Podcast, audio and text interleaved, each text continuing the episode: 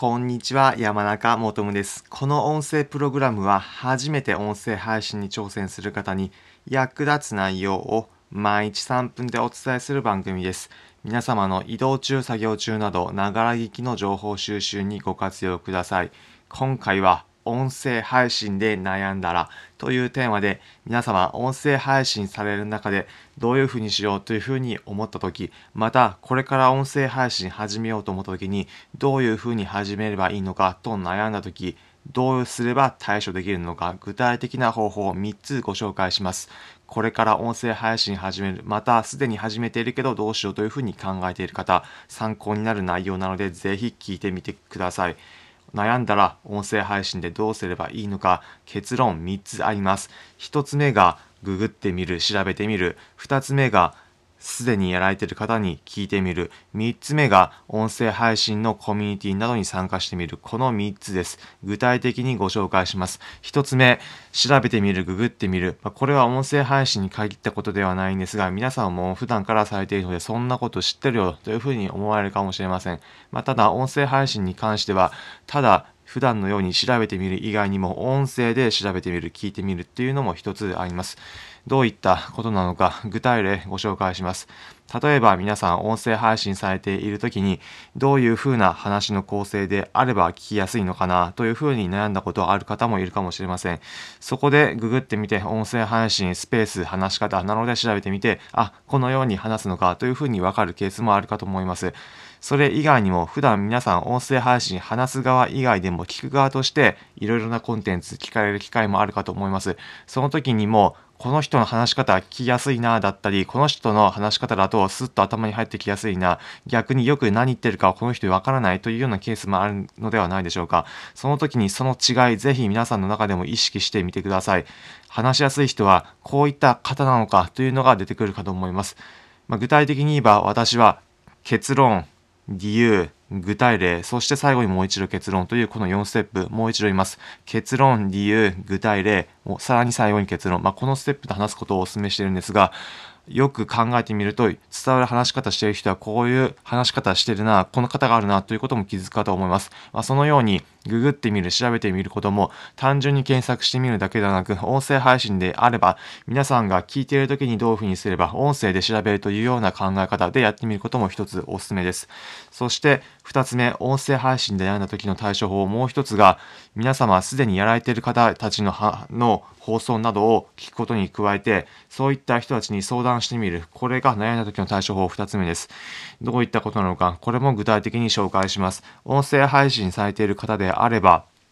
質問を受け付けていることもあるかと思います。ツイッターなどやられている方であれば、ツイッターにその方のリンク先から飛んでツイッターでダイレクトメッセージを送るだったり、リプライをする以外にも、お問い合わせ先だったり、他にも音声配信のサービスによってはレター機能がついているものがあります。具体例ご紹介します。例えば、スタンド FM であれば、コメント機能と、あとはレター機能というのがついています。レター機能は匿名でも送ることができて、配信者の方に質問したいことを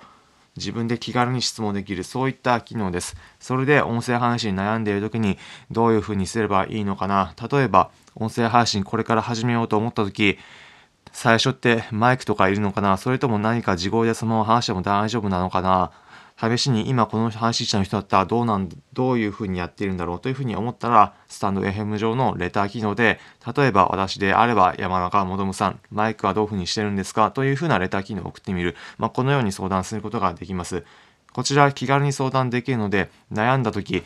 Google 以外にもすでにやっている人から聞くのが一つの近道なのでおすすめです。例えば皆さんも中学生だったり高校生の時、部活の時、どのように教わったでしょうか？一個上の先輩などから聞いたことをよくあったのではないでしょうか？そのようなイメージです。二つ目、今ご紹介したのが、音声配信にすでにされている方に相談するということでした。三つ目の方法が、音声配信のコミュニティに参加してみるということです。コミュニティ以外にも、音声配信やられている方たちの集まりだったり、イベントに参加するっていうこともあるかと思います。こちら、オンライン、オフライン、それぞれあるかと思います。今のタイミングであれば、オンラインであるのが主流かと思いますが、それも様々な手段があるかと思います。よく言われていることで人は場に染まるということがよく言われていることもあるかと思います。音声配信でも同じかと思います。音声配信されている方たちですでに一つのイベントがあったり、例えば音声配信している人たちが集まって一つのテーマ、例えば新しい季節、春の季節におすすめなものというテーマに関して一つの同じテーマで20人ぐらいの配信者の人が同じ日に一気に音声配信のプラットフォーム上から配信してみる。まあ、こういったイベントなども開催されています。こういった場に参加してみることで、一つのテーマに対して自分はこういうふうに発信してみたんだけど、他の人たちは、あ、こういうような配信の仕方があるんだというふうに自分の中で気づきがあったり、悩みに対して解決できるような場を設けられることもできます。まあ、そういったイベント参加してみるだったり、自分で企画してみるというふうなやり方もあると思います。まあ、ただ最初いきなり自分で企画してみるのが難しいと場合は、そういったものに参加してみるのも一つの手かと思います。具体例ご紹介します。まあ、こちらについては自分でも今このような場があったらいいなというふうに私自身が考えているので、一旦今この音声収録しているのが2021年の5月の上旬なんですけれども、2021年の5月に関しては、毎週土曜日の14時午後2時から音声配信者の語り合いの場ということで、音声配信サービスのスタンド FM を用いてライブ配信で音声配信されている人たちが集まる場所を生放送で作ってみたいと考えております。具体的に言うと、音声配信している人たちの情報交換だったり、話し合う場としてライブ配信の時間を設けます。ここで、まあ、普段の音声聞いている方以外にも、例えば音声配信これから始めようと思っている時に他の人がどういうふうにやっているのかというのをいろいろと情報交換し合う場を設けたいと思っております。毎週土曜日の14時午後2時から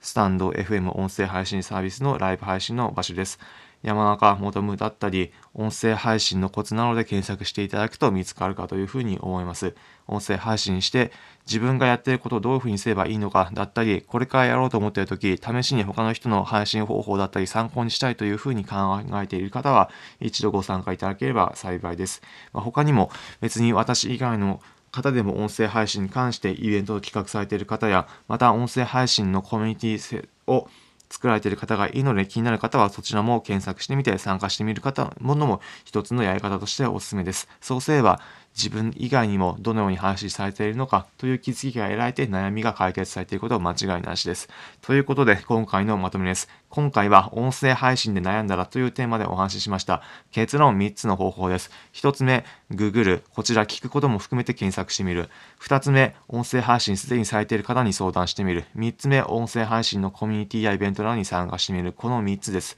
この3つ試していただければ皆さんも音声配信で悩んでいることなど解決されること間違いなしです。この音声プログラムは初めて音声配信に挑戦する方に役立つ内容を毎日3分でお伝えする番組です。皆様の移動中、作業中など、ながら聞きの情報収集にご活用ください。コメントもお待ちしております。コメントいただいた方、すべて読ませていただき、返答させていただきます。今回の内容を聞いて、私も試しに音声配信のしてる人でレターを送ってみることにしました。だったり、土曜日にそんなイベントを企画してるんですね。今度参加してもいいでしょうかなどコメントお待ちしておりますのでお気軽にいただければ幸いです。また、今回の放送聞いたとき、自分の音声配信に活用したいというふうに考えてみた方向けに、音声配信のエッセンスすべて文面で見れるようにしました。Twitter で音声配信のエッセンス毎日配信しております。気になる方は Twitter のリンク先を説明欄に貼っておくのでそちらからご覧いただければ幸いです。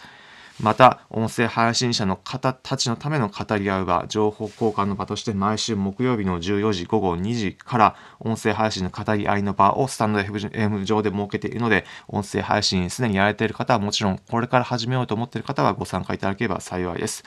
それでは皆様、良い一日お過ごしください。また次回お会いしましょう。それじゃあ。